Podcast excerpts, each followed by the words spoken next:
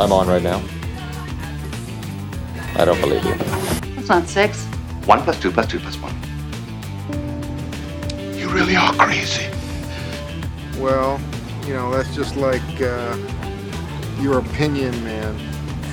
Me? No, come on. Don't be crazy. Welcome to the Don't Be Crazy Movie Podcast.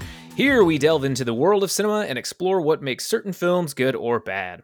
I'm your host, Zach Rancourt, and every week I bring together other film enthusiasts to analyze, discuss, and dissect some of the most popular and critically acclaimed movies of all time. Whether you're a film buff or just a casual moviegoer, our show is sure to provide you with a fresh perspective and thought provoking insight into the world of cinema. So grab your popcorn, sit back, and join us as we explore the art of filmmaking and discover what truly makes a movie great. All that I ask is don't be crazy. And here we have the co-host of the Don't Be Crazy podcast. I think it's safe enough to say that about now because you've been on so many episodes, and we kind of just here's me giving you your medal, Miss Amanda Jane Stern. How are you? I'm good. I'm good. I'm really excited to to do what we are terming Noirvember. November. Um, we are we're not starting with a proper noir, which you know, no. maybe as the history film buff I am, we should have, but we're we're going two genres ahead with the erotic thrillers and i'm all here for that. So i'm i'm ready. Uh it's this is this is a movie all right. I mean amanda it's on the criterion channel okay? It's it's it's definitely uh is criterion it? no it's not. Yeah. It's far from it. We peter and i actually we were on set together last weekend um staying over in the same airbnb so we watched it together mm-hmm.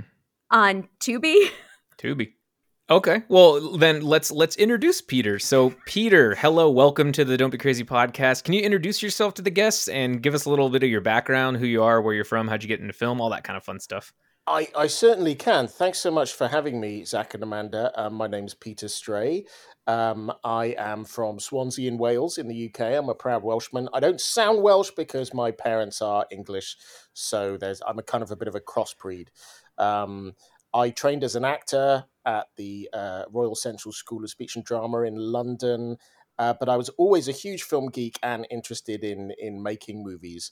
And um, I was, you know, lucky enough to to grow up in an era where, you know, in the '90s, where uh, uh where films were sort of being analyzed a bit more, and there were more sort of making of documentaries on BBC Two um, because of I think Reservoir Dogs was the first screenplay that was I think published as a book by Faber and Faber, and so then. Um, screenplays were sort of readable by the public as opposed to it being this sort of secret thing that were just passed among producers. And so then reading the screenplays to Reservoir Dogs and other films um, it was then like, oh, this is a job. Someone does this. Someone writes the words that actors say.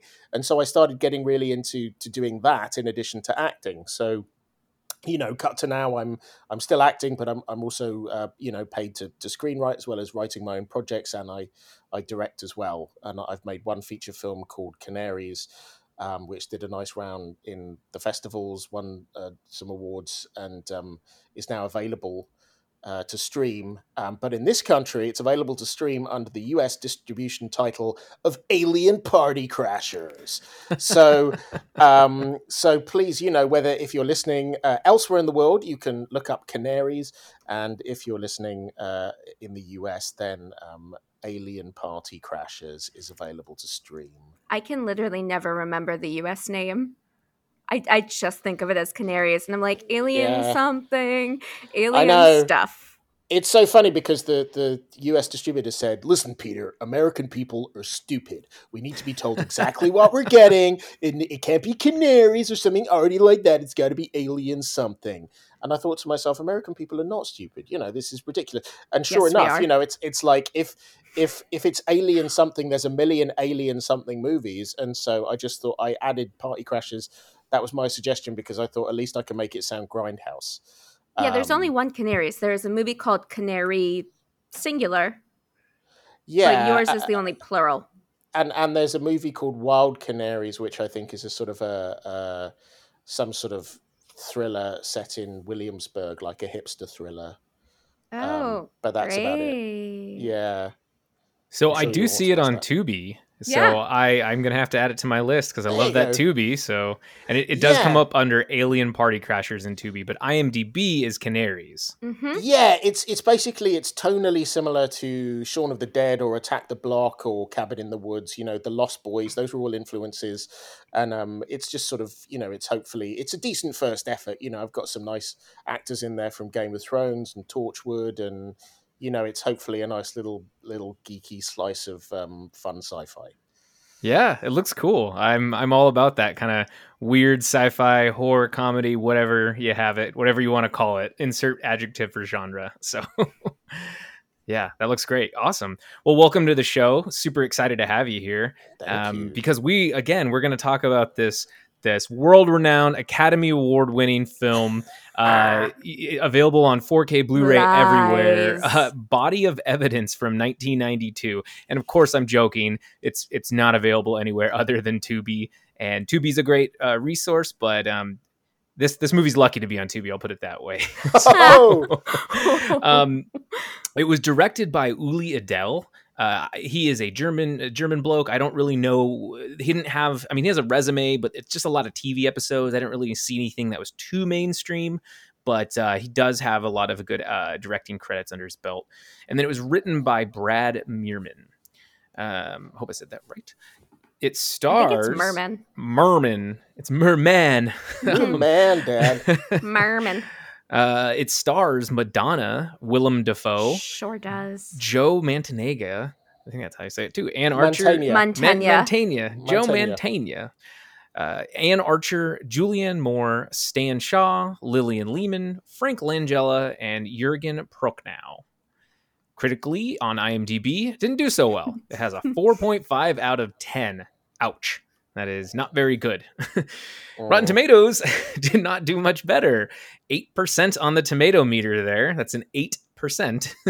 and Yep. a 23% on the audience score. So somehow the audience double doubly liked it compared to what the critics liked it, but 23% is still terrible. So that Oh. is unfortunate. Um, and like I said before, it is streaming on Tubi. If you don't have Tubi, you're missing out. It is incredible. Lots of free stuff, lots of great B movies, and lots of hidden gems. So and uh, rhymes with booby for this it- movie. Th- there you go. It rhymes with booby. You learn something new every day. Um, budget estimated at $30 million. Uh, in the US and Canada, it grossed $13.28 million, we'll say. Opening weekend, it was $7.4 million on January 18th, 1993, even though the movie says it was 92. So, yeah, must have been turn of the new year sort of thing. Uh, gross worldwide, yeah, 13.273595. Okay, here are some fun facts about this amazing film. In a radio interview with Sway Calloway, Willem Dafoe confirmed that the scene in the parking garage, we know which one we're all talking about, Oh. uh, it What was scene? Never it heard of that. Didn't see it. the one where he goes up on Madonna, not down on Madonna, and it's just ah, I like that. I like Oh, that. you- very, The one very, with the, very the face sitting. That one? one? No, no, not There's- that one. There's some of that. It it ends in that. Does it? Oh, it does. Oh does. yeah, it goes s- there. the sex on the broken glass Uh-huh, you yeah. know yikes uh anyways so that scene uh in the parking garage it was genuine. There were no body doubles used at all. And in fact neither madonna nor willem dafoe had a body double for any of the sex scenes. So that that butt we get to see there is the green goblin's butt his, himself. That is uh it's a good butt. So- in, Mhm. in in interviews, Madonna stated that she found filming the sex scenes scientific, quote, not sexy at all. But co-star Willem Dafoe admitted he was, quote, turned on despite himself while filming the scenes. So scientific, not sexy at all. What? I, I have a, a- great little um, sort of blurb from IMDb. You know, I guess it's the uh, you know the sort of the the um, what's it called? You know, just sort of like a, a one sentence uh, blurb about the film, uh, and uh, you know, sort of su- summarizing the plot, like a summarization. And the summarization from IMDb is: a lawyer defends a woman accused of killing her older lover by having sex with him. I mean, Yeah, it's not accurate. wrong, but it's funny because all you need to do is, uh, I, you know, I, I, misread this sort of initially. I, I've obviously been, right. It sounds like, like, she's having sex with the lawyer. Mm-hmm. Yeah, a lawyer defends a woman, uh, uh, a woman, comma, accused of killing her older lover, comma, by having sex with her. As in, that's how that's how he defends her. That's the greatest defense. Right? It's like not guilty, and how do you know? Let me we had have sex. sex with you. Yes, yeah. It's as good as the Shaggy defense. Remember that song Shaggy when he's like, "It wasn't me." Yeah, it wasn't me. It yeah, wasn't me. It wasn't, it wasn't her. Yeah, it's a good defense um, right there. Oh God, that case, case closed. When I was uh, living in London, that song played in UK clubs every single time I went out, and it was obviously years later that I don't know why, but in 2014, that song was having a a real resurgence in London. Weird. Mm. Mm. Hmm. They yeah. love the Shaggy over there in the UK, apparently. Wasn't Shaggy. him. it wasn't him. Wasn't him. And then finally, Madonna's acting coach quit just before production began, claiming that she thinks she knows everything. Wow. From Madonna? Is that on brand with Madonna? I don't really know her. I mean, I know her music and everything, but.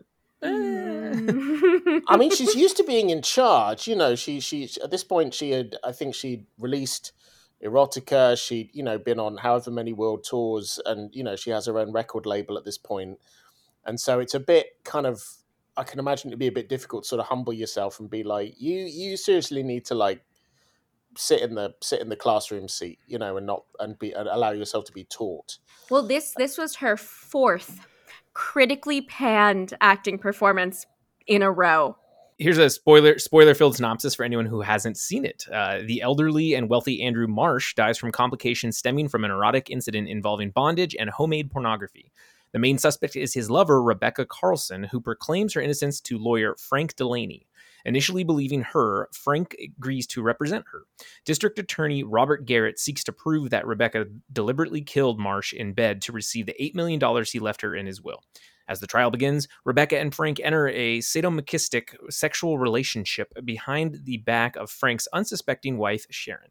During their first sexual encounter, Rebecca secures Frank's arms behind his back using the, his own belt and uh, alternately pours hot wax and champagne on him before having sex.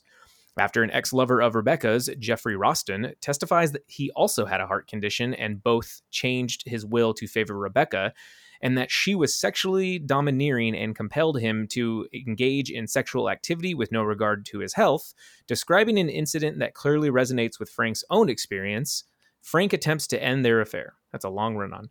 Sharon confronts him about the affair, having figured it out from a phone call with Rebecca, as well as the strange marks on his body from the hot wax. Frank goes to Rebecca's home and accuses her of telling his wife about them, although Sharon says she worked it out from her tone alone. Rebecca taunts Frank and he pushes her to the ground. Rebecca begins to masturbate on the floor in front of him. Rebecca pulls out handcuffs. Frank forcibly cuffs her hands instead and sexually assaults her. Initially, she resists before appearing to enjoy the rape. Footage from Marsh's home video reveals that he had an affair with his secretary, Joanne Braslow, who is a key witness against Rebecca. He also had previously let or left Joanne more money in his will before beginning his relationship with Rebecca. She says that she has hurt or she was hurt, but she loved him and would never hurt him. However, there is evidence that she brought the murder weapon. Uh, Rebecca suggests to Frank that se- the secretary tried to frame her, but he is less sure of her innocence in the crime. Rebecca takes the stand, and her surprising testimony that Ralston or that Roston had an affair with another man convinces the jury, which acquits her. Before leaving the court, she mockingly thanks Frank and indicates that she is guilty after all. Frank still cannot resist going to Rebecca's home, where he overhears an incriminating conversation between her and Marsh's doctor, Alan Paley. He confronts the co conspirators, realizing that it was Paley who supplied the fatal dose of cocaine. Rebecca is amused by Frank's discovery of her manipulating him, but Paley is shocked to learn that she is was sleeping with Frank as well. Rebecca mocks both men, bluntingly or bluntly acknowledging that she used her sexual prowess to control and humiliate both of them, as well as Marsh. Paley realizes she does not care about him and becomes enraged. After a struggle with Frank, who tries to save Rebecca, Paley shoots her twice. She plunges from a window to her death. Paley is arrested for murdering her. Before leaving the scene with his wife to repair their relationship, Frank then tells Garrett he should have won the case, with Garrett replying, I did. That's a weird synopsis. Um, it's a weird movie, and let's just continue the conversation you guys are going with. Um, I liked her in Dick Tracy, even though she really was kind of hidden for the most part. I mean, it's it's sort of you know that that was a, a very good case of casting, I thought, because it was like you, you basically have to sort of, um, you know, kind of whisper your lines and be a bit sexy, and and so I, I thought it was a good case of Warren Beatty kind of ha- hiding her acting in plain sight, you know, Mhm. and then because yeah, I mean, she was part of an ensemble full of of you know Mhm. Looney Tunes performances. Everybody else is going over the top, so maybe Oh, she yeah. seems like some kind of subtle method actor by comparison. Um, but in this film, no such luck. You know, Yeah. everybody. nope. You know, Ah, nope. uh, she's center stage here. I, I do I do have a theory as to um, how this came about. I know it was. Uh, you know, and you've probably read this as well that it was developed as a vanity project, sort of Yeah. for her, you know, as a vehicle. And I know it that feels she, that way. It does. yeah, she, she, she- she's one of many people who, uh, many actors, uh, well, I, I use that term loosely, but many female stars who um, turned down the role in Basic Instinct. Mm. And I think basically when that was a hit, you know, I can imagine her like yelling at her manager and her agent and everybody, like, get me my own Basic Instinct. um, this is and I- Basic Instinct meets Fatal Attraction. Mhm. yeah, and I basic I think that um uh that you know Brad Meerman my theory is that he he either had been working on a you know some kind of script maybe that was in a drawer somewhere and it wasn't very good and he'd never finished it or and then it was like hey we need an erotic thriller. His agent's like Madonna's looking for an erotic thriller. He's like okay how about uh, uh, or he was told Madonna needs an erotic thriller you know and he was told like you've got a week Yeah. to write something. It has this kind of quality about it where it's incredibly slapdash you know even the camera work in it is like there's a moment Oh where God, joe, yes. joe mantegna like moves towards you know and then goes slightly off his mark and and he's like in the bottom of the frame you know and it it doesn't look arty it just looks weird and um but because it's not madonna's close up nobody Mhm. particularly cares Only Madonna has the good close-ups. There's another courtroom scene where it's it's her close-up and then it goes to Willem Dafoe, and for some reason he's like in the corner of the frame, so your Mhm. eye isn't even drawn to him. It's drawn to the people behind him. But then it goes to Madonna, and she is center stage. It is all about her close-up. Mm, And I've never seen Anne Archer be made up so terribly. mm. she does she does almost seem it almost seems like that there was going to be a, a sort of an extra thing where it's like you know anne archer was was um you know uh secretly a man or something which of course for the for the 90s was was you know going to be a huge for horrible a horrible crime being Oh, trans gosh. you know yeah. Hey, we Um, we had some some bad gay representation in this movie. Oh yeah. Oh yeah, well, I mean Frank Langella, you know, who I shall for, forever hereafter in this podcast refer to as Skeletor, um, because because he played Skeletor. I'll be Um, back. Yeah, is is uh, Frank Langella? Um, yeah, you know, plays a, a- another a former, you know, sexual I don't know victim of Madonna's, um, and and uh, yeah, and then it's discovered that Skeletor was was found with a man, possibly He Man. How Oh, dare ooh. he? What She a man! could- What a man! What a mighty good man. She couldn't deal Oh. with that because she's not as open minded as she claims to be. hmm Yeah. And, and it's also the fact that, like, oh, well, the relationship's ended and therefore he must be gay if he was with a man. Uh, and so he was clearly lying to you. And also, she she sort of gets a bit teary and says, I couldn't compete. Mhm. You know, it's like, all right, you, you could maybe he's bi and he was going to bring this dude in, you know, to like Mhm. have, But a, have a threesome. Then it goes to bad depictions of bisexuals Mm. as duplicitous and and people who can't be monogamous because for whatever whatever it is, she seems to be a, a one. No, she doesn't. She's just a fuck whatever man she's gonna fuck kind of girl. Yeah, and you know, it's it's it's basically uh, you know women who have a bunch of sex are you know to be punished, and Mhm. bisexuals are untrustworthy, and um, you know, but also the the actual sort of quote unquote seduction of Willem Dafoe is kind of non-existent. Yeah. Um, you know, it's basically you know he spends a little bit of time around Madonna, and then the idea is that she's just completely irresistible. Yes, So- but then he sees her billowing vagina curtain. Ah, yes. Well, there is that. I feel like didn't he didn't he lean in for a kiss with He- her and she before Yes. he saw the the the um hmm the, Mhm. the the vulvic set dressing. um, I. Yeah, He did, and she she was like, "No, buddy, I don't do that." And another thing, uh, uh, Amanda, uh, me and Amanda, uh, Amanda and I, I don't know, uh, completely, completely. Do you want me to agreed give you a grammar lesson? Please, yes. Uh, Gra- Amanda and I, we Amanda and I, Yeah. comma, we uh, completely agreed on another important aspect of the quote unquote seduction, um, and that's to do with Julianne Moore.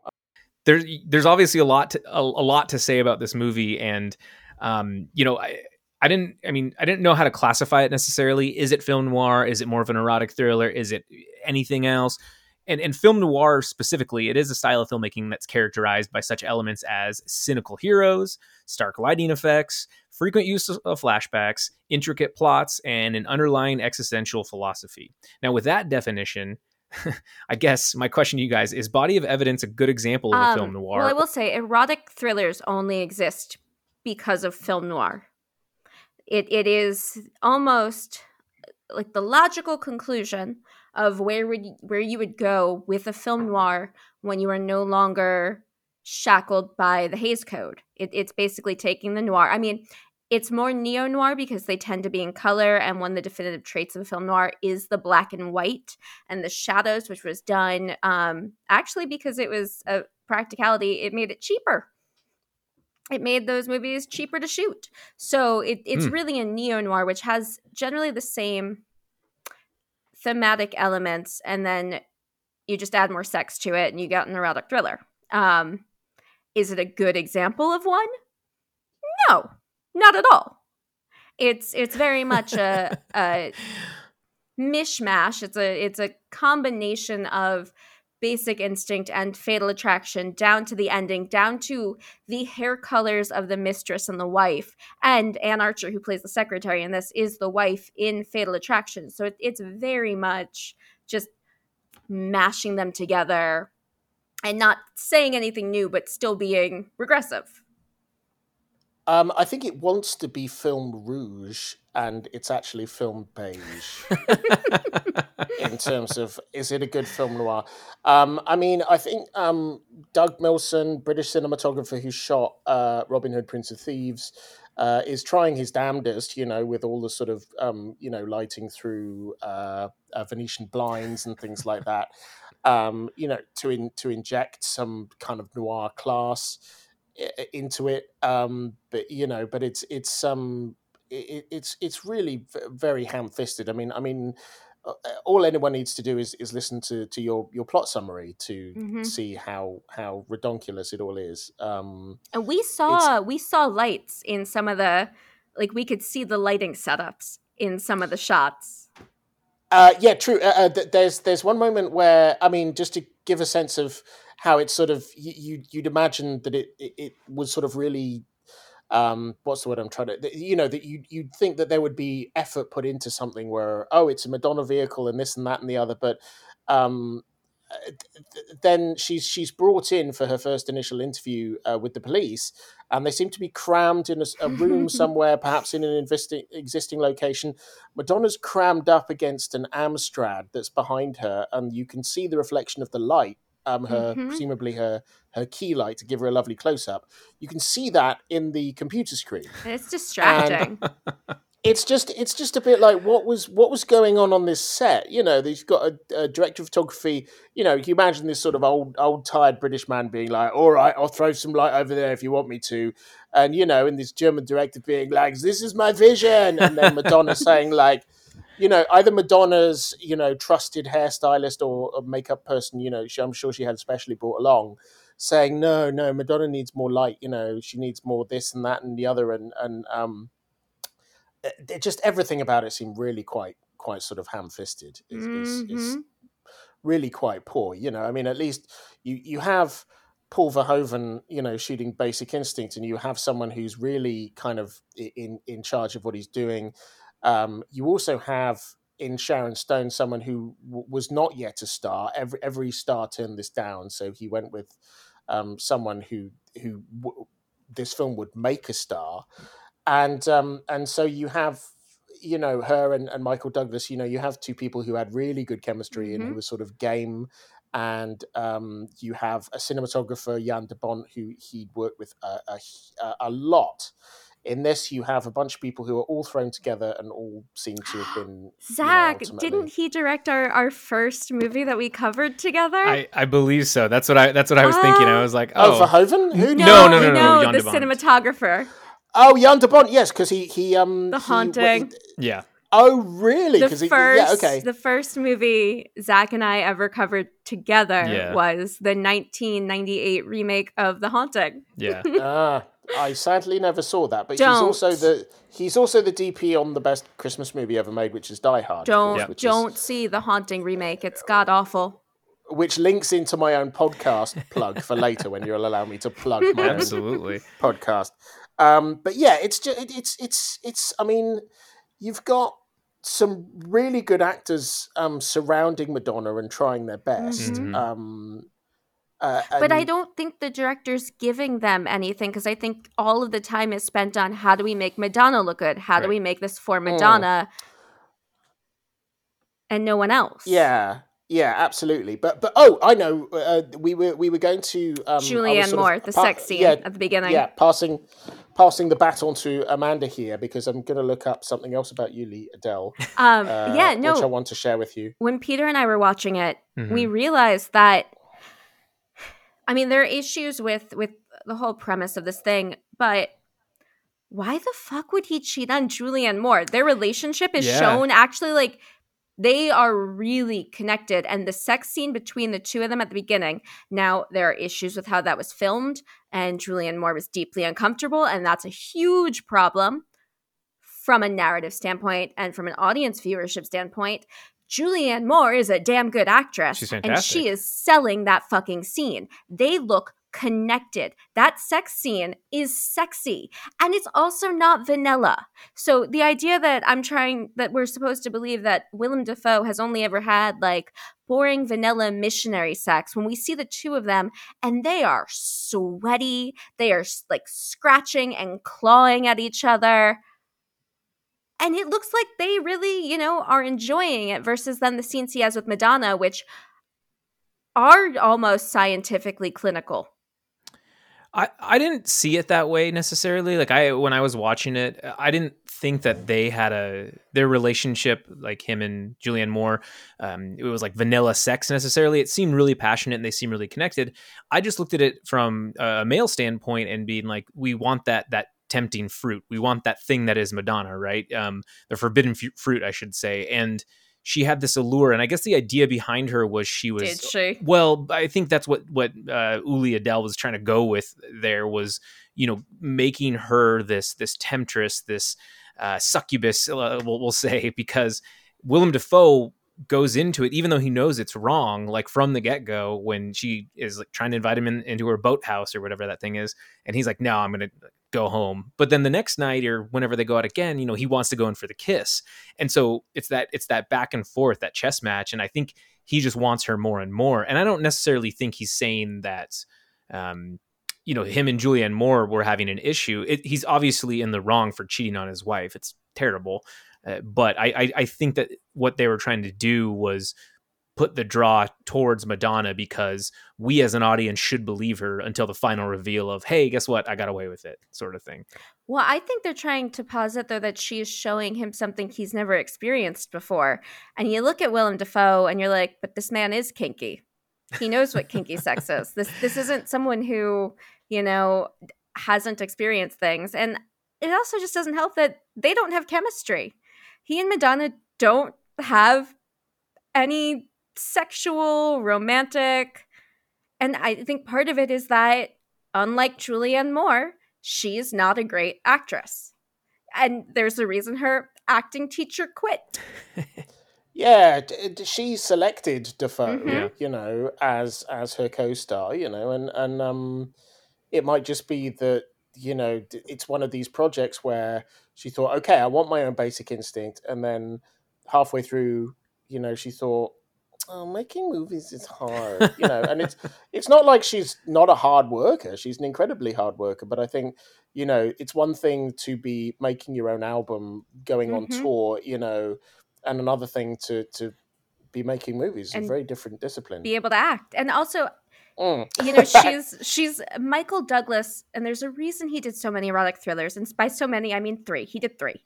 It's um it's the big it's the big ones. Fatal Attraction, Basic Instinct, which is obviously a matchup Mm. of, and Disclosure, which is a piece of shit. Um, absolute piece of shit. We could talk about it one day. I have so much to say, but Michael Douglas, it's not that he's not attractive, but he has this kind of regular Joe quality about him. There's nothing regular Joe about Willem Dafoe. Hmm. And that is a poem that should go down in history. I'm I- a poet and I didn't Can- know it. I don't know. Can you Yeah. can you elaborate more on that? I'm just like, o- other than the fact that he has a, a striking, uh, you know, um, face and presence, I should just say, with everything that Willem Dafoe does, right? And you know, he's uh, he'll live on through the memes and the and the funny the funny gifs that we see of him, you know, doing his crazy Mhm. eyes and face. But I mean, Easily. Willem Dafoe, when you see him, he feels like a live wire. He's he's kind of dangerous. There's there's a dangerous sexuality that you do not see when you look at Michael Douglas, who looks like he could be a suburban dad. Yeah, I mean, he's definitely. It's almost like the, um, you know, the attractive vice principal that the the milfs want to go Mhm. for with Michael Douglas. Like with Willem Dafoe, this is like the crazy drama teacher who, you know, uh, Yeah. it- it- it- I don't know. I just somehow came up with a high school analogy, but, but, um, you know, I think actually Amanda actually said before we sat down to watch this, like, why, you know, it's because he's so miscast. He said, you know, he's he's he's supposed to be vanilla, but you know, I think you used the phrase "this man radiates kink," Yes, I did. I, Um, that sounds like what I which I- said. Yeah. which I, I really quite like. But uh, I wanna I wanna um, draw attention quickly to to uh, I remembered Uli Adele. After this, he um, directed uh, Alan Rickman, Ian McKellen, and Greta Scacchi in um, uh, the uh, TV movie Rasputin. Hmm. um, and um, we have uh, from this is from Rickman's um, diaries published post mortem, um, uh, and uh, he he says. Offset Uli has a vulnerability that shines through his tractor like nature. Onset, the bark is insistent, humor almost non existent, manners unheard of as extras are herded and actors given their instructions. You will stand here, you will do this, you will do that. I, of course, respond to all this like a tank running through its gears. A mild confrontation eventually ensues when we test the water of actors are people. Bravo, that was wonderful. So, so, so the the idea, you know, I can imagine, you know, you've got you've got this sort of like Yeah. dictator, like you know, so you've got Madonna, you've got Dafoe being like, I don't know, I just, you know, to be fair, I, I can imagine why he would be having more fun than anybody else because he gets to make out with Madonna and he, he gets a sex scene with Madonna and Julianne Moore. Mhm. Um, for all I know, he sat in the corner and watched, you know, Anne Archer's body double run around naked. Um, he, he, you know, he's he's just there. He's he's doing his best. There's a lot of people just showing up for a paycheck, really doing. I mean, one scene you've even got Charles Hallahan from The Thing, Yeah. you know, who's who's you know head head snaps off and, and grows spider legs, showing up. Uh, But but it's it's a sign of a film that's not working very well when Joe Mantegna is giving his closing argument, and I'm like, oh, that juror's uh, that juror's trying not to sneeze. we that were juror's got a got a sniffle. we spent a lot of time picking apart the jury when we were watching it. Yeah, there's also there's there's a couple of reporters Yes. seriously overacting Yeah. behind Dafoe, and I started to call them Statler and Waldorf. They're like these two old dudes. They were behind You know, Mantegna. They were behind Mantegna. Mantegna, yeah, It was yeah, uh, writing like, writing in a yeah, writing furiously in notebooks. Mhm. And it's just you know that a movie's not going well when you're like, oh, look at what those extras are doing. That's kind of funny. and and again, just more of a more of a, a bastion for you know keep your extras real and human. Don't don't make them uh, AI. don't make your extras CGI. Because Oh look at this gold. Look at this gold we got from the background artists on Mhm. this. Yeah, And what else are we gonna laugh at? f- yeah. because the front ground artists were just just clearly too bored. So one of the one of the things about this film, obviously, you know, reading through the trivia right before this, there was a, a ton about the sex scenes. I mean, the entire movie can probably be uh, explained as just one big giant sex scene for for the most part, and I think those are the highlights of it. Now, I think that in films in general, they're highly important when it can help enhance the story and that it can strengthen the plot. And the biggest sex scene in this one, in Body of Evidence, I think, is the first scene when they really hook up and his arms are tied behind his back with the belt and so and the hot wax and so on and so on. Now, I feel like it goes on pretty long. Like it goes on for a good length of time and it holds really nothing back. However, I did feel that this kind of hurt the movie a little bit because I didn't think it needed to go on that long. So I'm not a intimacy coordinator, nor have I been in a sex scene or anything like that. So do you guys think that this was important and that maybe it went on too long, or or your thoughts? You know, the first time I watched this movie, I liked that scene a lot more. Watching it again this past weekend, I was thinking, it's not actually as hot as I remember it being, which which is interesting. But it it's that really watching the scene at the beginning with Julianne Moore is so much. It just feels so much more connected. This feels like we're going for shock value and kink for the sake of it. And I guess it's important for what the story is trying to tell, but at the same time, I think what the story is trying to tell is stupid. Um, it it just it feels and here's the thing sex scenes are choreographed and they should be. They should be very well choreographed but i shouldn't be watching it thinking about the choreography or the fact that you know the number of breaths madonna was told to take between doing this action and that action and counting it out you know i I shouldn't be watching the the machinations of how this scene was made. I should be seeing the connection between these two actors, and I don't. Mm-hmm. Yeah. I mean, a, a, lot of what Madonna does in this movie is actually very mechanical. Mm-hmm. So it's it's you know the the and the sex is is is a big part of that. I think here's here's the thing is that I think when it comes to the erotic thriller genre, is that um, it's basically it, it, you know Amanda's absolutely right. You know this this comes out of well, what if the femme fatale basically like got completely naked and we dispensed with any kind of you know censorship and this is what would happen, right? Mm-hmm. Um, but it's also um, I think you know pre-internet. If, if, if erotic thrillers would not come to pass post-internet, like erotic thrillers are about um, legitimizing some type of of you know uh, lust for pornography, but not having either a red light shop in your area or not being uh, not feeling too embarrassed to go into one. So you know, I think a lot of erotic thrillers, you know, post Fatal Attraction, post Basic Instinct, and many many more were made that went straight to video. Um, are about you know uh, suburban people saying, "Well, I'm I'm too scared to to rent porn," or but uh, but this is a, a, a quote unquote legitimate movie. Um, however, like porn that was made, you know, for video or for cinemas or all the rest of it, um, you know, when when porn movies were first made for cinema, you know, there were there were sex scenes, but there were also bits in between where people were talking, and this definitely feels like one of those movies where it's Yeah. like, well, who fucking cares? The, the, everyone's going to fast forward past this bit anyway, It's or go for popcorn during this bit. Yeah, true. It, you it's know? Cinemax softcore porn. yeah, Yeah, that's a so it definitely really good example. Yeah.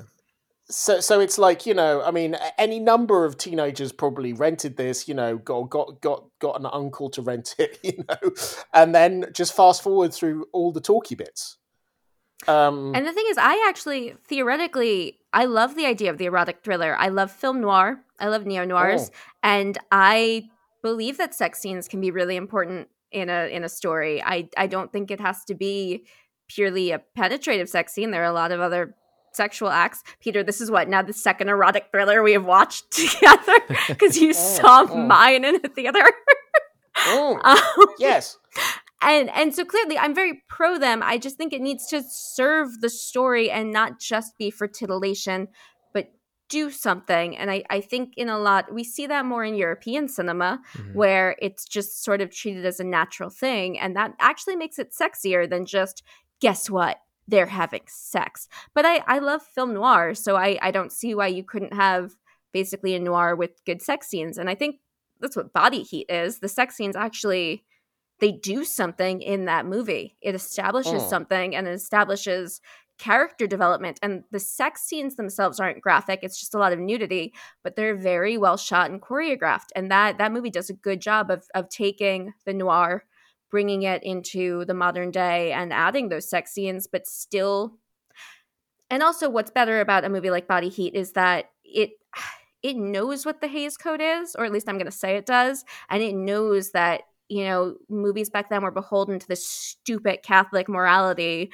Thank you, Joseph Breen. Um, and so it really flips it and says, yeah, but the guy in the in the original noir is al- always some stupid schmo who falls for something that is obviously a trap because he wants to get laid and then the woman in the original movies always had to be punished because she's a floozy, she's a whore. How dare she? And Body Heat says, well, we're not in that time period anymore. She gets to get away with this because he is the idiot. And that is truly flipping the noir on its head versus a movie like Body of Evidence, which just is like, well, let's let's take a shitty B noir that would have come out in, you know, 42 add a fuck ton of sex, but she has to die at the end because she still has to be punished because she is a loose woman.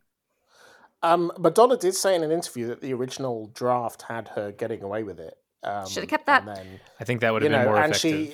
she, Yeah. and and she fought for that to be the ending, but then you know, so so to her, I suppose you know, hot, you know, if there's anything in terms of a hot take, then it's you know, Madonna, uh, Madonna, um, you know, fought to keep the ending the same. Mhm. Well, uh, she was right. was- she should was have gotten away, away with it. Yep. I mean, Um, also and the the crime the crime is not something that she would have ever been arrested for in the first place. There's nothing that they could prove. They had zero shreds of evidence. Everything was, well, she has sex like a whore, so clearly she murdered him with her vagina. That's it. Let's well, well, well, well. Here's another here's another thing. Let's get into now. We've talked about sex noir. Let's let's get into how um, shitty and unrealistic the actual legal and crime side of it. God. um, you know, I mean, I guess it's I, I, you know I don't know how much of it because you know obviously I'm not a legal expert, but uh, since then there have been legal dramas and things where we, we know a bit more about the um uh the you know the the the, the procedure. Yeah, you can't of the have court- the American surprise courtroom. evidence or Yeah. surprise witnesses in the middle of a trial. Yeah. It'd be like, Mm. no, and and any of that would immediately cause a mistrial. hmm You have to allow for basic discovery by the defense, or yeah, Mm-hmm. Yup. So it's it's, it's I mean, some of it was obviously for dramatic effect. You know, like the everything of everything being overruled and everything, all the objections. Like I thought that that was kind of By fun, the too. sassy black judge, by Yep. the way, Trope. of course, by That the sassy female black Yeah. judge. Yeah. Um, Are we done with that trope yet? Can we can we I- let the black women so. actually play roles that aren't just well, she's a sassy judge. You'd you'd you'd hope. You'd hope. I'm pretty right? sure my fiance in the background just said no. No, nice, nice one.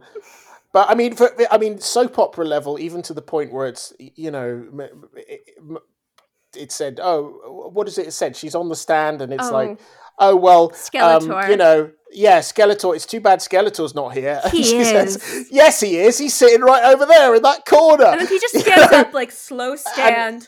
yeah, slow stand, and then he, you know, he sort of walks walks out of there indignantly back to Castle Grayskull, you know, or no, but no, back to Snake Mountain. Sorry, Castle Grayskull's the He Man's thing, confusingly, but um, uh, but yeah, he he, you know, Skeletor just fucks off out of there, um, and it's like, why why was that?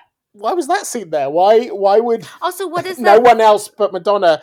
Did she did did she sort of say, you know, I need a win. I need to point something out uh, out that nobody else has noticed. And What does said, that okay, prove? That you can you can spot Skeletor in the corner. it doesn't change know. the fact that he put her in his will. It, it, yeah, it doesn't make It's- sense. No, it's, it's it's very nonsensical. It's it, but again, you know, I think I think the studio is thinking everyone's just going to fast forward through these talky bits I, anyway. Yeah, Mhm. I think you're right. That's that's all people showed up for, and that's true. There's no plot that makes any sense, and you're not there for the acting, so it's just like, ooh, well, Mm. that sex scene on top of a car. So, wow. I, I do want to interject and, and discuss that then. So like I'm I want to talk about the sex scenes more. And I'm not an actor, nor do I ever think I have the talent to act, but I am a male who enjoys sex. I texted Amanda before I watched this movie and and 13 year old Zach came out and I was like, Does Madonna get naked? And I was joking, but then Amanda's like, Oh yeah. And I'm like, Oh shit, okay, she does. Uh, a lot of nudity, and, and there are moments in this film that the actors get incredibly intimate with each other on screen, like we discussed earlier the scene in particular where Dafoe performs cunnilingus on Madonna in the parking garage comes to mind uh, wholeheartedly. I'll just say, how do you? And you guys know this better than I do. How do you film these scenes as an actor, director, producer, uh, whatever it may be? And is it acceptable if one of the actors gets aroused? Because we're humans. Do you want me to start this, Peter? Because I probably have. Please, yeah, you have experience. You- um, you, you have experience of doing this. I just have experience of watching this and pausing it. um well i i am an actor and a writer and i have uh right now on the festival circuit a sort of modern day erotic thriller or i guess psychosexual thriller um I think that's a better term. that's for- the one I it use. Yeah, psycho. yeah. But it's it's a weirder term. But yeah, I say psychosexual because that's really what it is. Um, and we worked with an intimacy coordinator the whole time. They were on set the entire time for the most part, and it's it is very technical. It is a lot of work. It is you know you meet with the intimacy coordinator before rehearsals start to go over what your boundaries are in rehearsals, what your boundaries are on set. Um, you rehearse things to death, and then you know you get to set, and it's all about well, the camera's here, so here's how we modify things. Here are the modesty garments that you're going to wear so that it looks like you're naked, but you're not.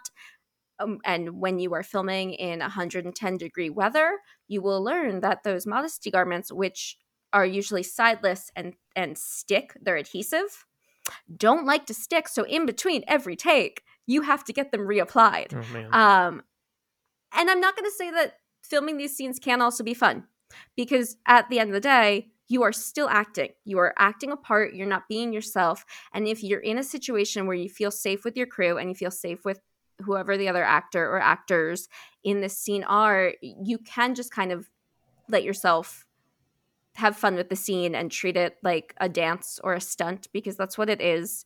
Um, as to, you know, how do you handle it if someone gets aroused?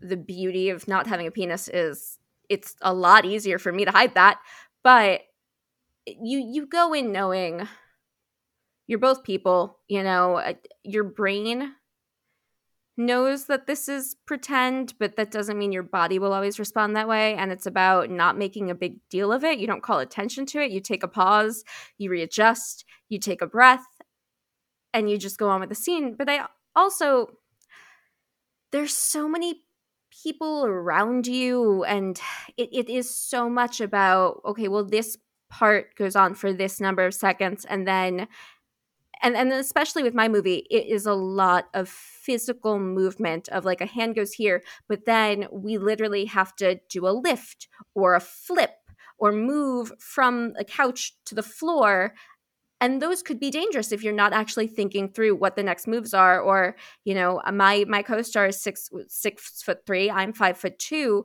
so there's a lot of well if my leg doesn't go to the right place at the right time i could get injured.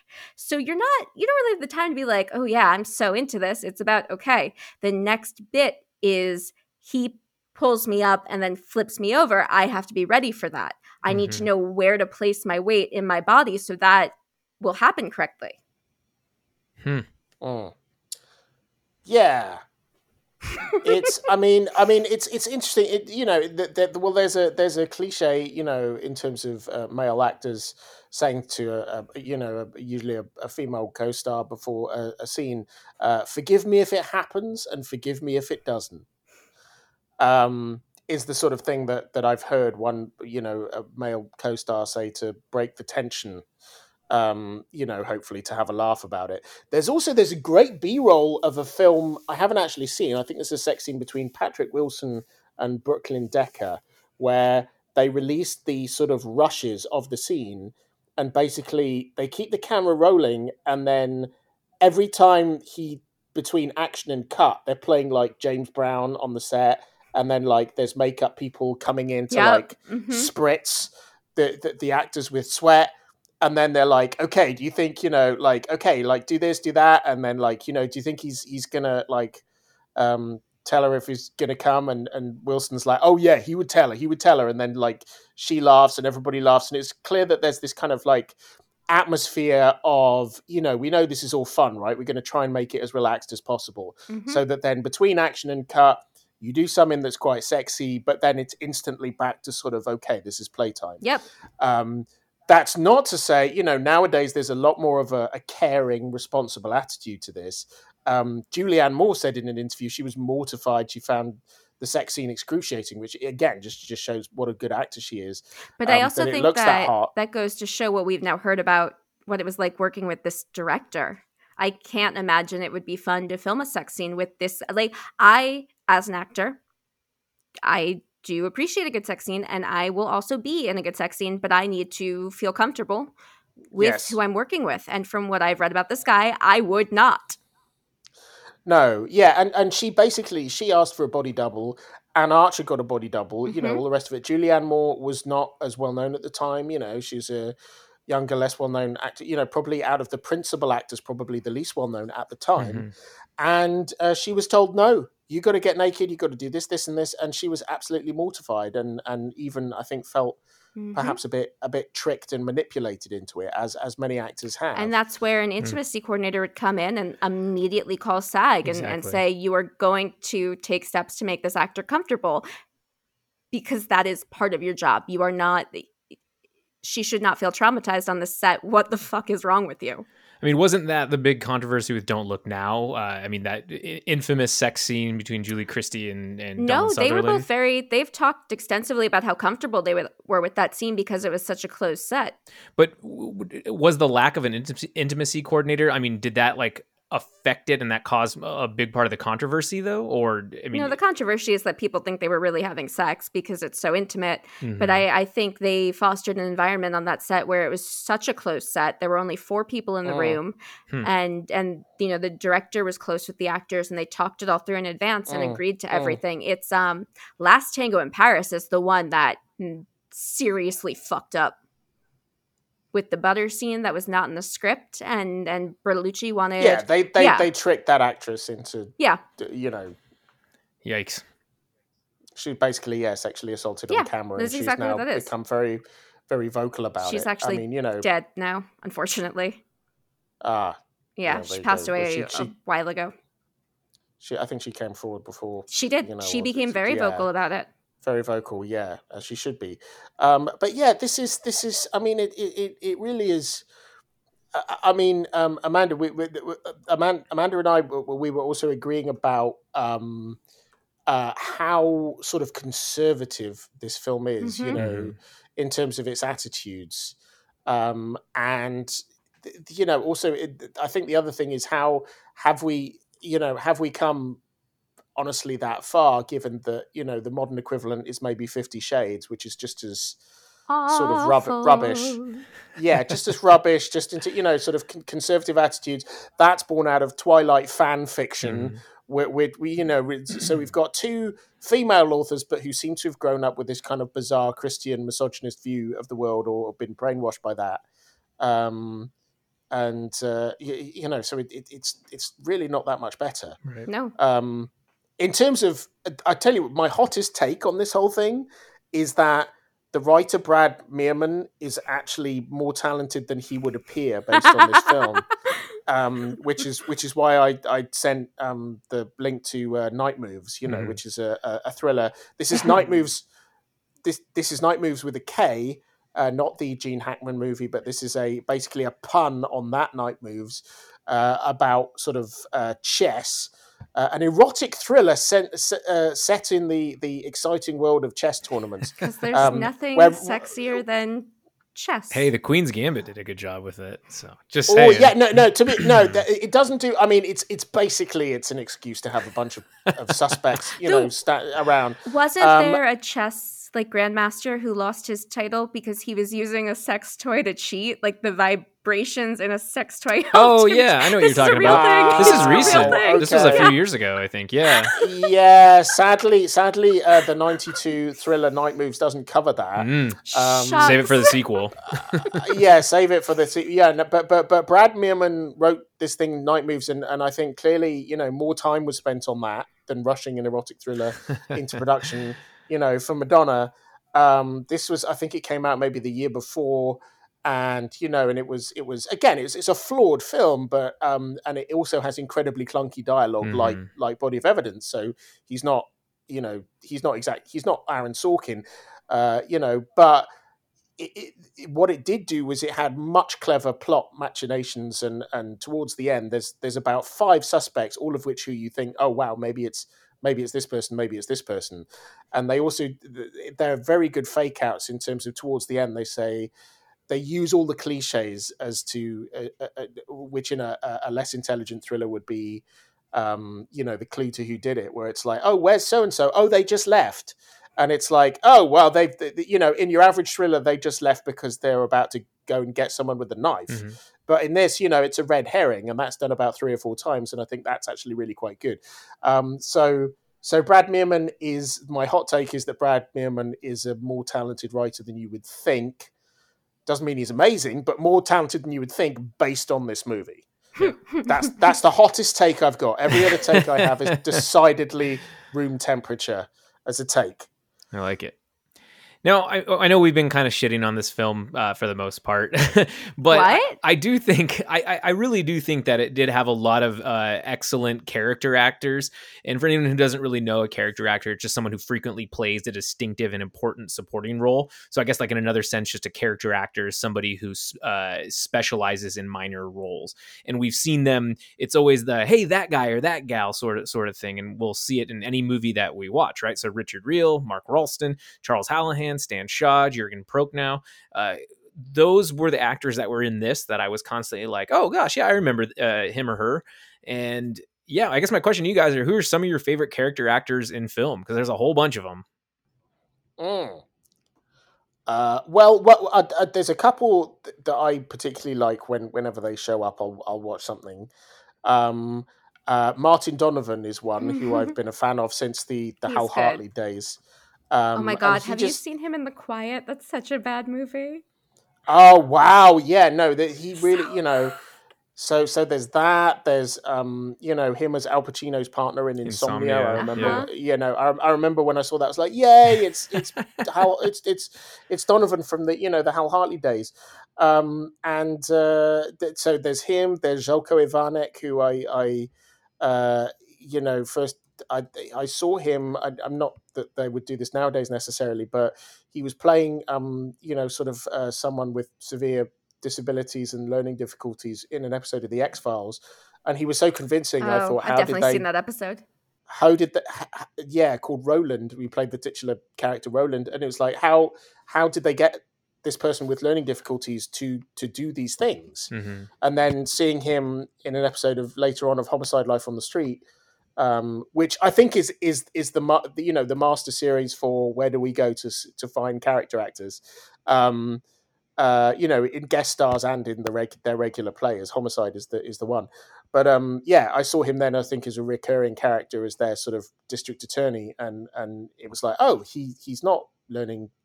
He doesn't have a disability. He you know he he he's he he he was acting, and so he's he's definitely one of my favorite Yeah. Character actors. Andre Braugher, who was who was uh, you know excellent uh, ca- lead in um, Homicide, is another one. Yeah, he's great. He did a great job in Brooklyn Nine Nine, doing Mm. a comedy. Mm, Yeah, yes, that was a So- great. and the guy who plays his husband, also, I totally forget that actor's name, but he's always wonderful when I see him. I don't know. I yeah. forget it. I think we we know on this podcast how I feel about Sam Elliott. I was gonna say, yeah. you you miss we we did um Swayze September. And Ooh. Crazy for we Swayze covered- September. Yeah. We covered Roadhouse because it is a personal fave. And and I was thirsty on Maine over here for Sam Elliott. I had to spray it down with a little squirt bottle. I was like, get off that. Oh my god. um so I think I think he goes without saying. Mhm. But um, I would say I guess Jennifer Coolidge is technically considered a character actress. and Absolutely.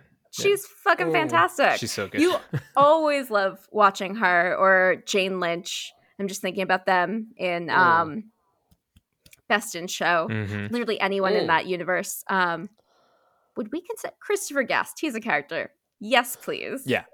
Yeah, I mean, there's Definitely. comedic character actors, there's dramatic, Yeah. and then there's those who kind of who sort of straddle the genres. Mhm. And um, I mean, you go to any Christopher Guest movie, and, and it's just stock, it's chock full of any comedic Mhm. character actor Mhm. um, who show up in any number of things. With this, you know, it's so funny. It's like you know, body of evidence. It's it's it's again, it's just you know, stalwart jobbing actors, you know, getting a paycheck. Mark Rolston, you know, uh, uh, from Aliens and later The Shawshank Redemption. Richard Riehle, I, I, I or Relit, however you pronounce the name, was I, I, I initially didn't recognize because he didn't have that giant walrus moustache that he normally has. Yeah. Um, you know, so an unshaven Richard Riehle in this is is quite something. Um, yeah. Yeah, there's a bunch. I mean, and I think that it's it's so cool to see some of these character actors in really good roles. So like Stephen Root comes to mind, uh, and his performance in Mm. Barry was was fantastic. And I mean, I always know him Ah. as Milton, right, or or the guy from Dodgeball. And but he he was Mm. in Ghost. He had a he, he was a detective in Ghost, and like Another movie we did, Crazy for Swayze Yeah, September. like Stephen Root Oh. is is a phenomenal actor. Like he was great. Judy Greer's another really good one too. Mhm. You're always like, oh my gosh, Judy Greer, she's in this, this, this, this. Um, S- Stephen Tobolowsky, like the guy Ned Ryerson, basically. Yes. yes. Like Yes, in yes. everything, pretty much. Um, he Yeah. he's the guy who every time I'm watching a movie with my fiance and he comes on, my fiance goes, Who's that? I know that Yeah. guy. I'm like, Yes, you do. Oh, you know what? This is an old one. mhm. Um, and I think he counts as a character actor because he was never the lead. He was always the the character on the side. And it's happened so many times that I'll watch an older black and white movie with him. Uh, My fiance and I both do this. And we go, "Who is this guy? We really like him."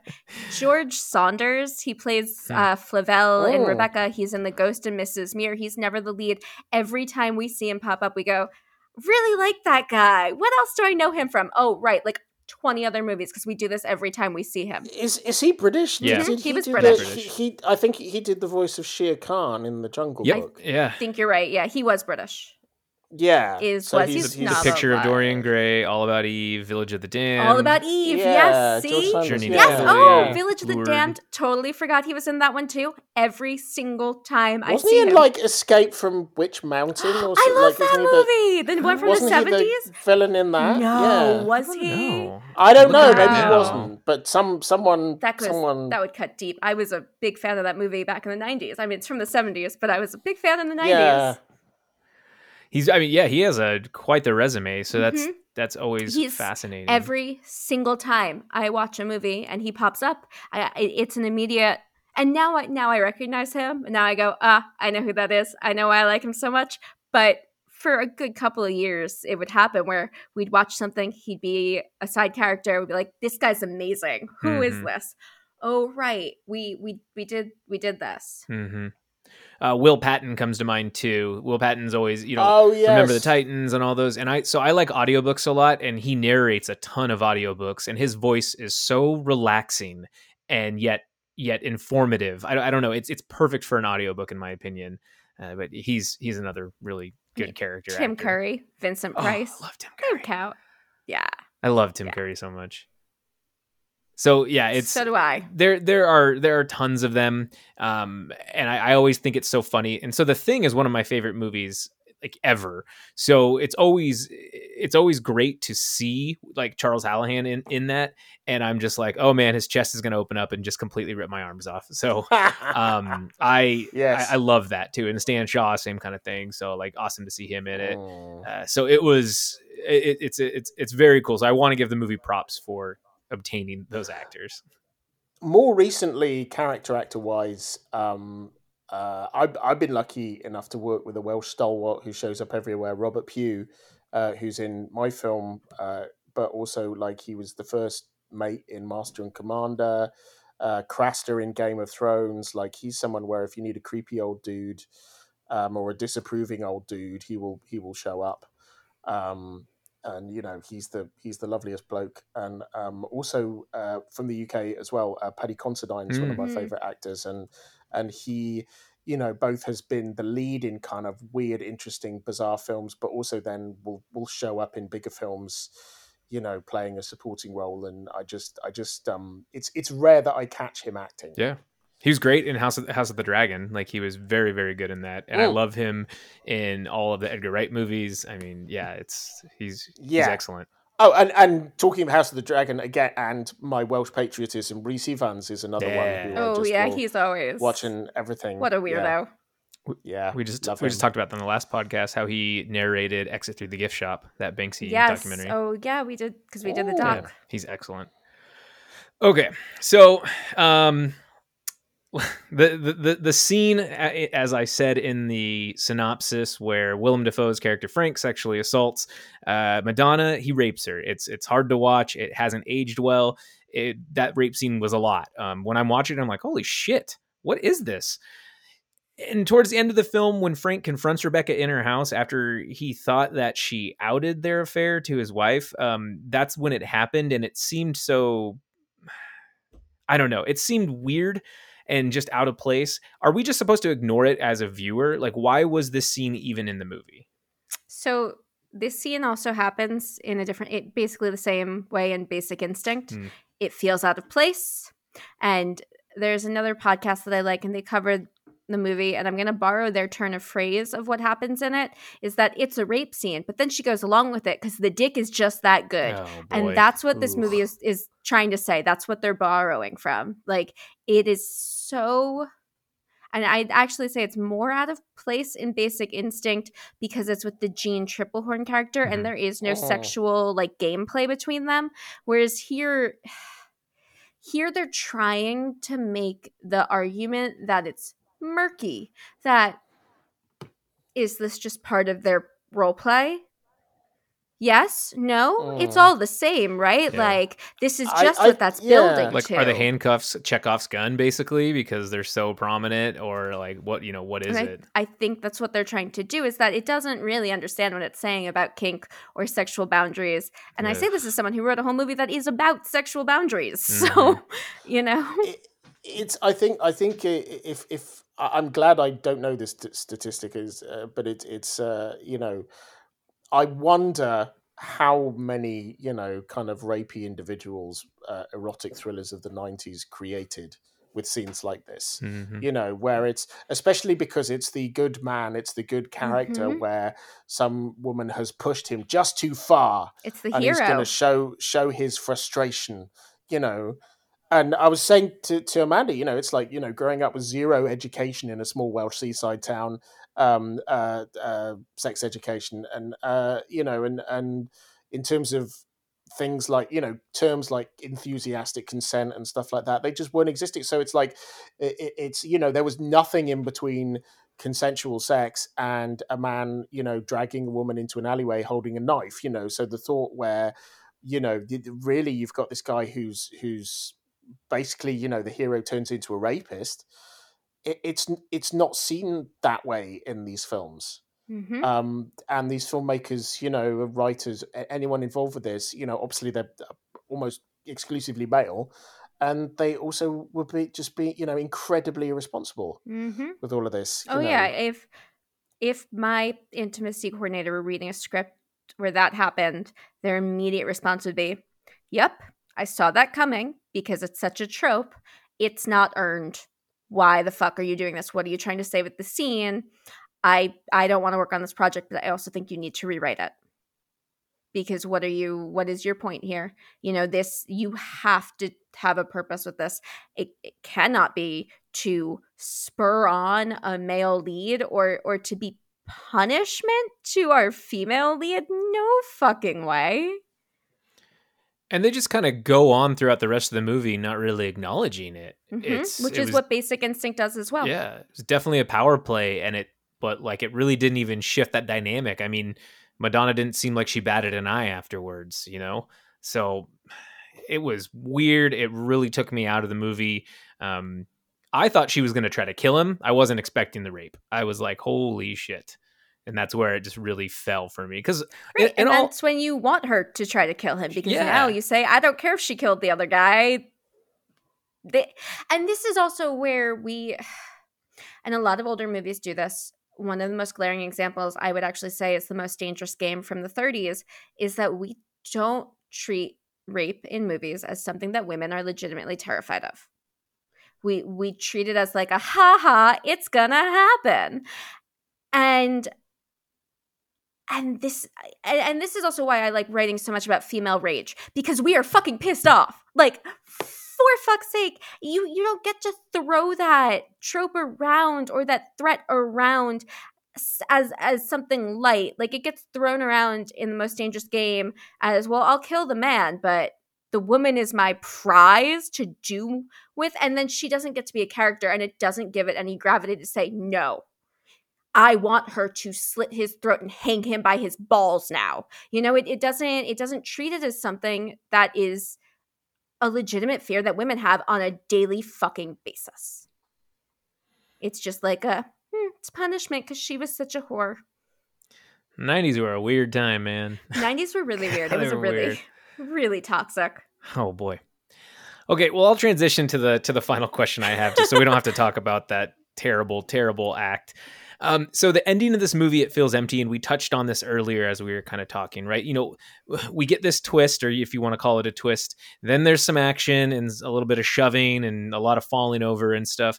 And then not much else, right? Madonna gets shot, she falls in the water, and then the cops show up and it just felt like the film's denouement was just unmotivated, ambiguous, and it felt like it forgot everything that happened in the past. Uh, so Frank gets to go home to his wife like nothing happened, like everything was Yeah. okay. Uh, Frank was just involved with his um, with his client who just got off of murder and now she's murdered. Like, uh, why isn't he going to the police station? Is is my question. There's so many questions that I had for a movie that's not very good, and I'm just like, why am I thinking about this? Well, it's because the home wrecker has to be punished for the the good nuclear family Ugh. To come back together. It's the same end of Fatal Attraction. That's exactly how it ends. Yeah, it was it was just a lot. It was it was all over the place and I guess I mean how did you guys feel about this ending? um god i mean you know the, the the ending in a way is is sort of in step with you know the, the number of surprise witnesses that they they call Oh, we forgot about this one witness cuz he was on vacation. yeah the, yeah oh i'm sorry this witness was on vacation yeah skeletor was, Yeah. was doing you know he was fighting He-Man. was off doing yeah, it was fighting He Man or, or or fucking He Man. Um, but um, I'd watch uh, yeah, no, no, no, it's yeah, but th- th- that that would be a, a much more interesting movie. Is, Yeah, you know, the really prequel, would. the prequel with like Madonna and Skeletor. Um, but um, uh, I think, th- I mean, you know, to if if we're dealing with you know, well. It kind of, you know, things get a little hairy for the hero, but you know, ultimately his his uh, punishment of Madonna's going to go fine, and um, you know, and then there's he's going to also, if, if especially if we're dealing with that the the the writer and the male director and everybody else is viewing themselves as the hero, right? Like Mhm. he's the writer's alter ego, all this kind of stuff. Then of course he gets away. You know, of course he gets to punish the woman, and it wasn't really rape. And also, you know, his his now that he's had his fun little adventure, um, his you know loyal wife is going to take him back at the Yep. end. Yeah. She's waiting at the end of the dock. She the was wrong she for leaving there? him. She was in the wrong for leaving him, Mhm. of course. Naturally. Oh, Naturally. and also he has a, he has a kid who's in what one two scenes, and then the kid just Yeah. disappears. Yep. The kid's the kid's fucked off to summer camp for the rest of the film. Well, no, no, no. It's like, I, oh I think what the film is implying is that it's um his stepson. So the kid is sent to his Mm. dad's, his bio dad's. It's a stepson. Really? Yeah, it's definitely a That stepson. kid, that kid is really good casting to be I know. Willem Dafoe's fucking. But also, kid. he and the kid have more familial chemistry than he ever has chemistry with Madonna. yeah. That's Everybody a problem. has I know. Better chemi- I mean, you know, that the Willem Dafoe and Joe Mantegna have a, have an exchange at the end where you're like, oh, that, that, that they have buddy cop chemistry Yeah. better Yep. than he had erotic. Che- everybody has better chemistry with everybody else in this film. There's a moment where Willem Dafoe, like you know, his his other you know supporting black Oh um, yeah. colleague Stan with no Shaw, backstory. Stan Shaw, there's a moment where Stan Shaw has found the erotic video of, Oh. of Anne Archer, and Willem Dafoe like kisses him because he's so grateful. He's like, Yep. "Yeah, get off." That has more chemistry. That does. That- That sloppy kiss has more chemistry than than anything It Dafoe does. has. But yeah, with Ma- Madonna. Madonna's like death and murder at the end of this movie absolves Frank. Is I think what this movie oh is, and boy. it's so disgusting. Literally and, and it- washes it's away so- his sins. Mhm. Literally, yeah, she falls, Falls in the, water. It is. It's so Mhm. regressive, and also, she should not be guilty. The fact that the crime is stupid is one thing, but it is Yeah. also saying that if she is actually guilty, which is what this movie's telling us, then everything that they're positing about women who are kinky, loose women, women who like having sex, is that they are dangerous and they Mhm. are duplicitous and they are out to get you, and not that she is just being put on trial for her sex life, which is what it should be about. Is that she is just an innocent woman being put on trial for her sex life Yeah. when no crime was committed and being railroaded by a conservative justice system. But really, it's nope, she's a whore. It's a modern Tis day pity, she's Salem a witch whore. trial. Modern Yeah. day Salem Well, witch trial. to, to be fair, I think she conspired. The idea was that she conspired with Jürgen Prochnow to, Yeah. Which is uh, so to, boring because did we to care fuck about the him? guy to death. yeah. No, I mean he he literally was there. I mean, you know, he was obviously going to be some kind of villainous presence, either that or a red herring because he's played, you know, villains in the past.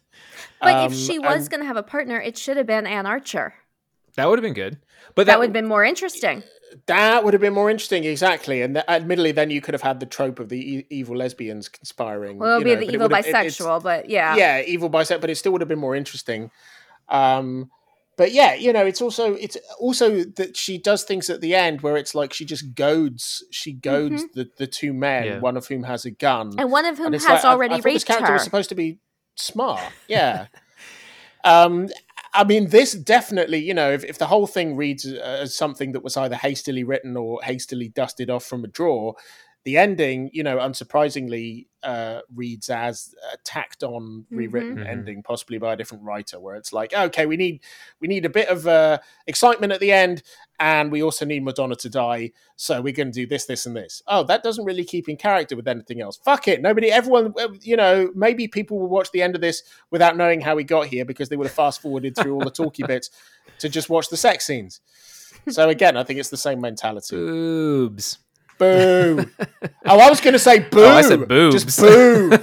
But yeah, I guess I guess this film is like a large boo for me with a small B and an S on the It's end. true. I agree with that. I, I'm going to jump to my hot take because it's actually about the ending of this movie. Now, when when Madonna uh, says, you know, after the trial, and this trope has been done in film before, at the end of the trial is like, "Thank you for, you know, you almost convinced me," or something like that. Basically, she Mm. did it. She knew what she was doing. I thought the movie should have ended there. I think that would have Yep. been a great way to end it, where you're like, she got away with it, right? Um, now, let's say you you don't want to do that. You want to end it on the houseboat. Cool, you end on the houseboat. Now, my mind, and I gave this film too much credit. My mind was like, they're not showing who she's talking to. Madonna is setting up Frank because she's probably recording something and is having this conversation and is going to pin it on Frank. And like That's Frank's going to too end up trying to kill. I know, right? Mm. Like trying to kill Mm. Madonna and something would happen. And then they don't do that. Then I'm like, okay. And then what Peter's saying, where, you know, it's like she's playing these two men to potentially kill each other. I'm like, maybe that's what she's trying to do. And then no, she doesn't do that. So Again, this that would movie be too smart. this movie had opportunities and and and it was teed up for it but i don't know what the hell happened in the ending eh, really lost it for me and i think that that is, is is the biggest crime other than the rape scene. They should have taken that out completely but that is the biggest crime of this movie is there were you had a, a kind of a, a piece of crap film but you could have shined it up a little bit at the end and it still would have been like okay i, I was cool with that twist but unfortunately it fell very flat so that's my hot take um, do you guys have any hottest takes on uh, this movie on movies of this genre on actors on whatever um, i know we've given a few already but peter if you want to want to uh, throw one down Uh, I, I guess I, I, I refer back to Exhibit uh, B for Brad Mirman um, earlier on. My hot take is is that he's he's a slight he's a better writer than you'd think. Uh, but and and my reference for that is Exhibit C for Christopher Lambert, uh, which is Knight Moves. Yeah. Um, and you can't get that anywhere, but someone uploaded it to YouTube for free. So if you look up Knight Moves with a K, 1992, uh, it's on YouTube currently before someone takes it down. Um, it's really quite an interesting movie, and it also uh, features the ravishing Diane Lane um, Mm. and talented Diane Lane, and Tom Skerritt as the dogged detective. Wow. so again, people who can act. Yeah. yeah, people who can act, uh, people who can act better. Uh, everything about it is better. It's better shot, it's better written, and it has a fantastic score by Anne Dudley, who also scored the Crying Game. So, um, yeah, uh, that, that's my take. Is is is hot take? Is Brad Mirman's a slightly better writer than you you think from this movie? And go see Knight Moves uh, uh, for for Noirvember as a companion piece to this. Was a palate cleanser to this. Mm. okay, I like it. Amanda, what's your hot I'm take? trying to think of a hot take that is actually a hot take because it's not a hot take to say Madonna can't act in this movie. Mm, yeah. That's definitely not a hot take. Um, or to it, just um I don't think it's a good example, particularly of an erotic thriller. Um I don't think it's as sexy as it could be. You know, the, the scenes feel really clinical when you actually rewatch them. And the lack of chemistry takes away so much that they just they have no connection and to really sell those scenes you need to feel like those two people want to fuck each other and i Mhm. don't I've got okay. How about this? This is less of a, a hot take, maybe, than a reimagining as to to you know to like let's make the film hotter. let's imagine it has a good script, and let's recast you know the lead roles. Who would you cast? Where you think okay, this this this would have chemistry and and these would be more appropriate because we've Who established that Willem? Dafoe. Oh, who would I cast? Okay, well, uh, I'm trying to think. You know, who would be a good example of of um, well, you, I think you'd want to make it more diverse. I mean, I'm just Mhm. trying to think like you, uh, you know, I don't know. I'm, I'm, I'm trying to think of like, uh, uh, uh, off the top of my head, like mid 2000s, like Lucy Liu.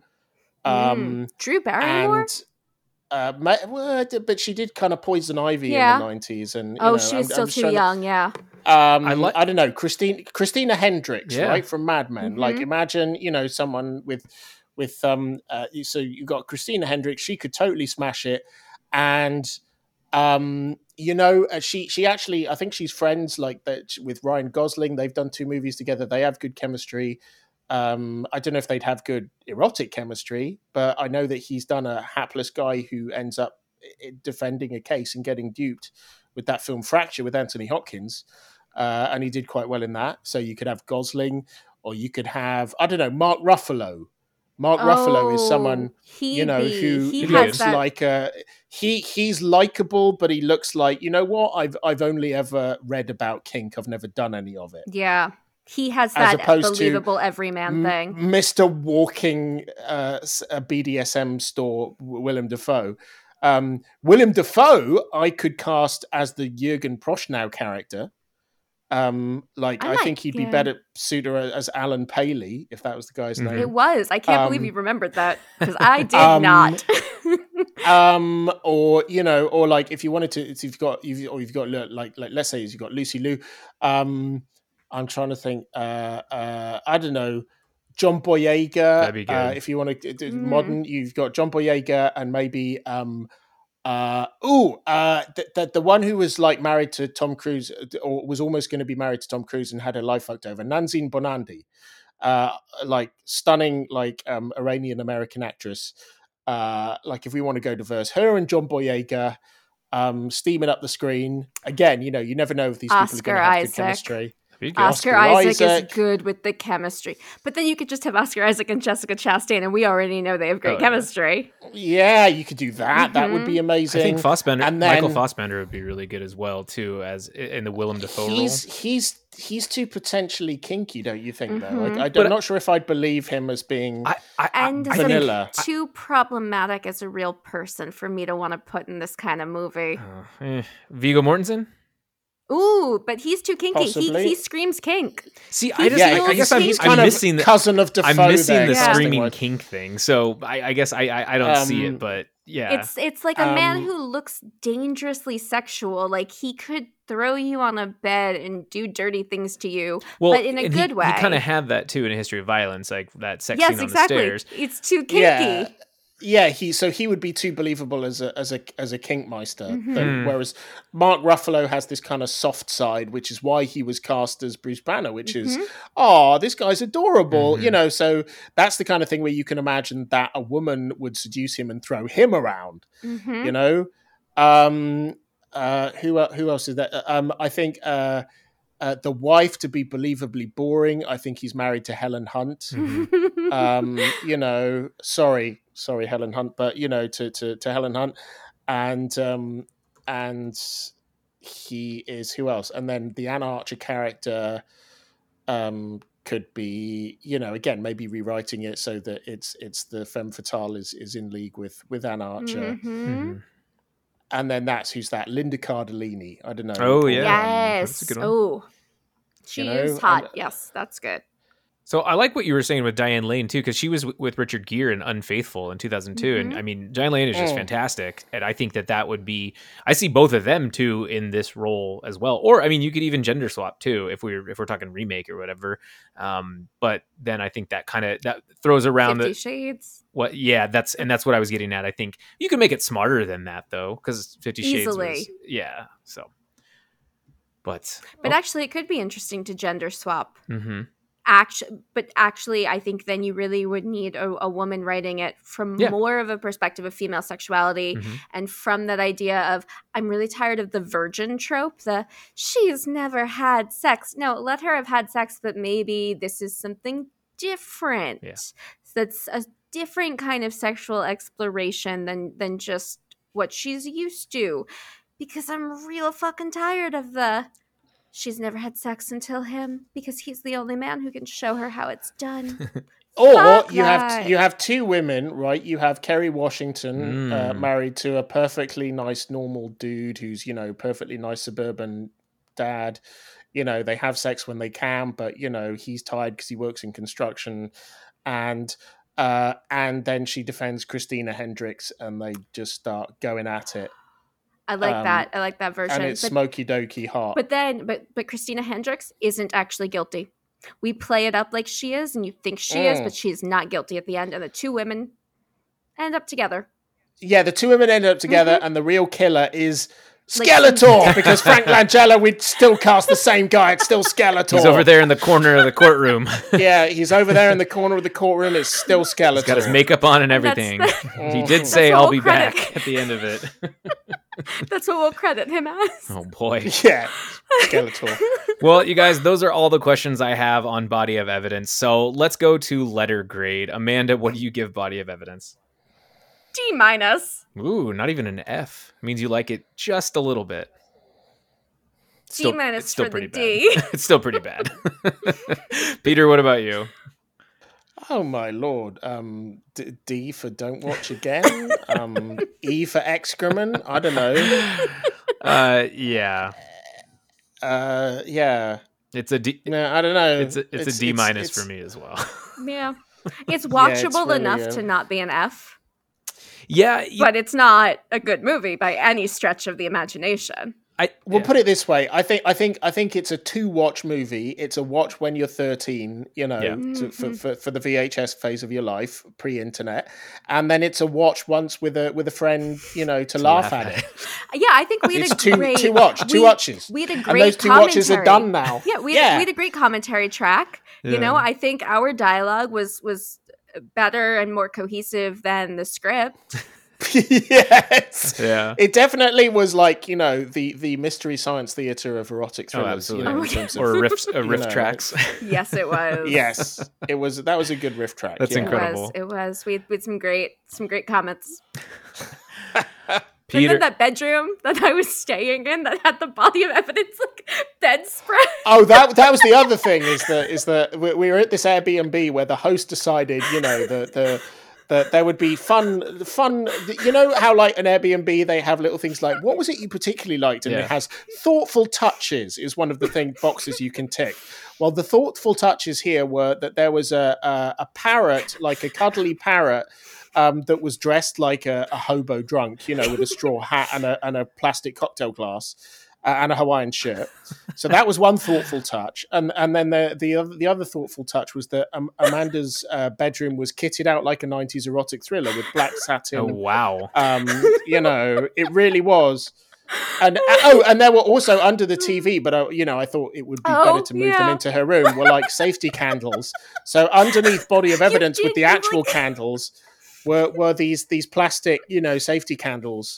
Um, uh, oh, uh, that's uh, what you want to talk about a hot take. I don't know if this is a hot take or a or a or a, a gross take, but a gross take is what she's drinking.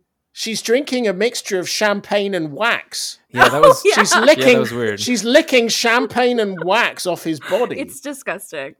The It's like, like, the you weird know- licking thing was really gross. That was and and the other thing is that you know there are so many things that have been parodied like nine and a half weeks you know Mhm. thing is parodied in hot shots you know it's like how come how come no one ever parodied like someone licking champagne and wax off a guy's body and then going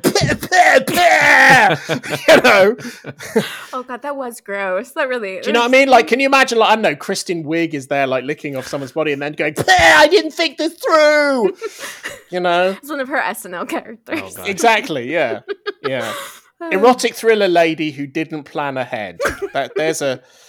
It's like the girl you wish you never started a conversation with at this party. It's like erotic thriller lady who who didn't think Or, or didn't it could think be this one Rachel through. Rachel Dratch's Debbie Downer. Oh, love that yeah. one. Wah, So wah. Um, Peter, thank you so much for being on the show. What are you working on, and where can we find you on social media? Well, it's funny you ask uh, because uh, uh, here in the chat is the uh, uh, the trailer for my uh, for for a podcast. Um, there is yes, little messagey thing to the side. You don't have that? No, I do. I just never noticed There we it. go. ah, there we go. Well, it's I, I I suppose it's kind of redundant for a podcast because it's like, what are you going to do? Pass messages, secret messages to each Yeah. other that everyone can see. Uh, but anyway, there's so so what I did was um, I do have a podcast, but it's a, a bit different to uh, uh, uh, a lot of podcasts out there where it's you know obviously real people talking about cool things like this one. Um, uh, what I've done is uh, I've, I've created a sort of an audio drama mini series uh, where um, I basically have done a comedy prequel to Die Hard um, about Hans Gruber and how he got to uh, be in LA and got the idea for um, uh, the heist on Nakatomi Plaza. Because you know, as as well, a, very famous po- podcast, Scriptnotes. uh, As I was writing this, they did a, a podcast on Die Hard, and they said, you know, from his point of view, it's Ocean's Eleven, you know, and there could be a whole movie about how he got the team together. And I was like, well, I'm writing that right now. um, so uh, yeah, so so it's um it's a it's a it's a podcast about Hans Gruber and how he put together his team, but it's sort of told from a, a comic perspective. And as you as you might guess, I I being a, a lifelong sort of Rick maniac, I um, have uh, I I play Hans because obviously I don't look anything like Rickman, but I can sound like him. Um, and then I have a wonderful international cast of actors who uh, take themselves remotely from all around the world, from uh, LA, New York, Boston, uh, New Zealand, Wales, London, um, you know, all over the place. I have these fantastic actors um, playing a variety of parts, both recognizable characters from Die Hard and completely new characters I wrote for the series. Um, in addition to that, we have a talky podcast called Hands On, where we talk where we talk about um, our memories of Die Hard and memories of the eighties. And what's brilliant about that is that because it's an international cast, I have different cast members on, and it turns out growing up in 80s New Zealand was completely different to growing up in 80s Wales, which was completely different to growing up in 80s New York, and even that was different growing up in 80s Miami. So Cocaine uh, everywhere. I know there's all kinds of there's so so it's it's just brilliant to to hear about people's experiences and so what started off as a love of Rickman and Die Hard and a love letter to him and that movie has sort of expanded into hey remember in the 80s when this happened and uh, you, know Yeah. um and different people had different hits you know in their charts which the rest of the world didn't hear it was only big in that one country. So so uh, but yeah, uh, so so come come for the Die Hard and the Hans Gruber and stay for the uh, 80s banter Love it. is how I would plug that. But I think it's what is it? It's like you know your typical BBC miniseries. I think it's uh, is it five episodes, six episodes of of uh, of drama. Uh, it, look, it looks a little Um, bit longer for the. I, I Dramedy. yeah, yeah. I just uh, followed it on um, Apple Podcasts, and it looks like there's quite a few episodes. But yeah, this looks great. I'm excited for this. yeah, it's fun. That's the idea. Is that it's hopefully a sort of a. It's a basically a, a, co- uh you know, an action an action comedy with some serious moments thrown in. Um, and and if you think about Die Hard, there's so much backstory given um, in these kind of newscasts, and then you know where he it, it, it you know it says he was a member of a radical group in Germany before you know basically becoming a capitalist thief. Uh, so it gets into that, and then also in Die Hard Three, Jeremy Irons shows up as his brother, and I'm like, okay, Irons. that's that's that is a an awkward um, family dinner that I want to be at. So that's what happens in episode one is we get to see Hans and Simon Gruber sort of antagonizing each other with their their mother being disapproving of both of them. Um, and hopefully also I've I've included like I've ha- I had to write them, but I've included like a lot more strong female characters because Die Hard basically just had Holly McClane and that was it. Um, so yeah, so have have a listen, have a listen. It's it's a it's a it's a it's a fun it's a fun listen. I- hope. So the podcast is is called Old Habits: The Rise of Hans, because Old Habits obviously comes before Die Hard, and this is a prequel. So again, that's Old Habits: The Rise of Hans, and um, uh, on uh, on Instagram that's at Rise of Hans, and uh, Hans Gruber is also on uh, Twitter uh, uh, formerly Twitter, where he gets into dust ups with Republicans and um, uh, usually sort of tries to talk sense into them using the hashtag Hansplaining. I love Die Hard. Die Hard one, two, three, so good. Um, thank you so much for being on the show. This was this was a hoot. Thank you I've- for having yeah, me. yeah. You can come back anytime. We can chat up whatever I'd love movie. Um, yeah, Amanda and I we we go round and round with whatever we whatever we kind of want to watch. So Yep. yeah, Can we can we pick a good one next? yeah. This is hey, this is 100 percent on Amanda. So Okay. Please, Peter, please. Peter, do you know why I picked this one? Um, uh, because because it's like well, perfectly good moment was good, and I want to I want to plug my own movie in comparison to one that's awful. No, it was because of our Walmart conversation when we got lost in the Walmart in Florida. What happened there? What did we say? I can't imagine how a conversation in Walmart would be like, oh, you know what this reminds me of? It's body of evidence. hot wax and champagne. Yeah. Oh, that was it. We got lost in the hot wax and champagne. there aisle. you go. Yeah, those are right next to each other, right next to the garden Yeah. hoses and the dog food. So. because we were having a conversation about filming intimacy scenes, and you brought up Willem Dafoe's comments about this one. Oh, that's right. yeah, That's because why. this was this was it was the first interview I heard where an actor actually admitted to enjoying it. Every, every other interview was like, "Oh no, it's horrible. It's horrible to film sex scenes." And you know, Dafoe was the first person who was like, "I don't know, I kind of liked it." I'm somewhat of a That's- scientist that's, myself. that's why I, I pitched it and asked you on for this oh, episode. no, I created a podcast monster, That's okay. It's uh a ponster. it was it's it's still it's still good to talk about these types of films too because they're cautionary tales to anyone out there who might be scrolling Tubi and is like, oh, body of evidence. I like Madonna. I like her albums, but stay away, people. Stay away. Just just listen to the music, watch the music videos. There you They are sexier than this movie. Read the book. This isn't even a Madonna B side. No. This is a you know this is this is a deleted album track that was deleted for a reason. Deleted for a reason. Amanda, Mhm. we know what you're working on, but what else can you tell us about it? And then where can we find you on the socials? Um, well, actually, the thing that obviously, as I said, perfectly good moment is is on the festival circuit. We are wrapping up for the year because the holidays are starting soon and the festivals end, and then we'll see what happens next year. Uh, we will hopefully come out sometime early next year. Uh, fingers crossed. Um, we've we've good reason to believe we will. Um, and I am currently actually Peter and I are currently working together on a short um, about a woman who inherits an animal sanctuary in Florida and gives up her corporate New York City life to go run this animal sanctuary. That's just Peter wrote and is directing it. It's it's a hilarious script. I'm producing it. We are both also in it. Peter plays the like debauched son of a David Attenborough type, and I play the wife of a televangelist who Oh, wow.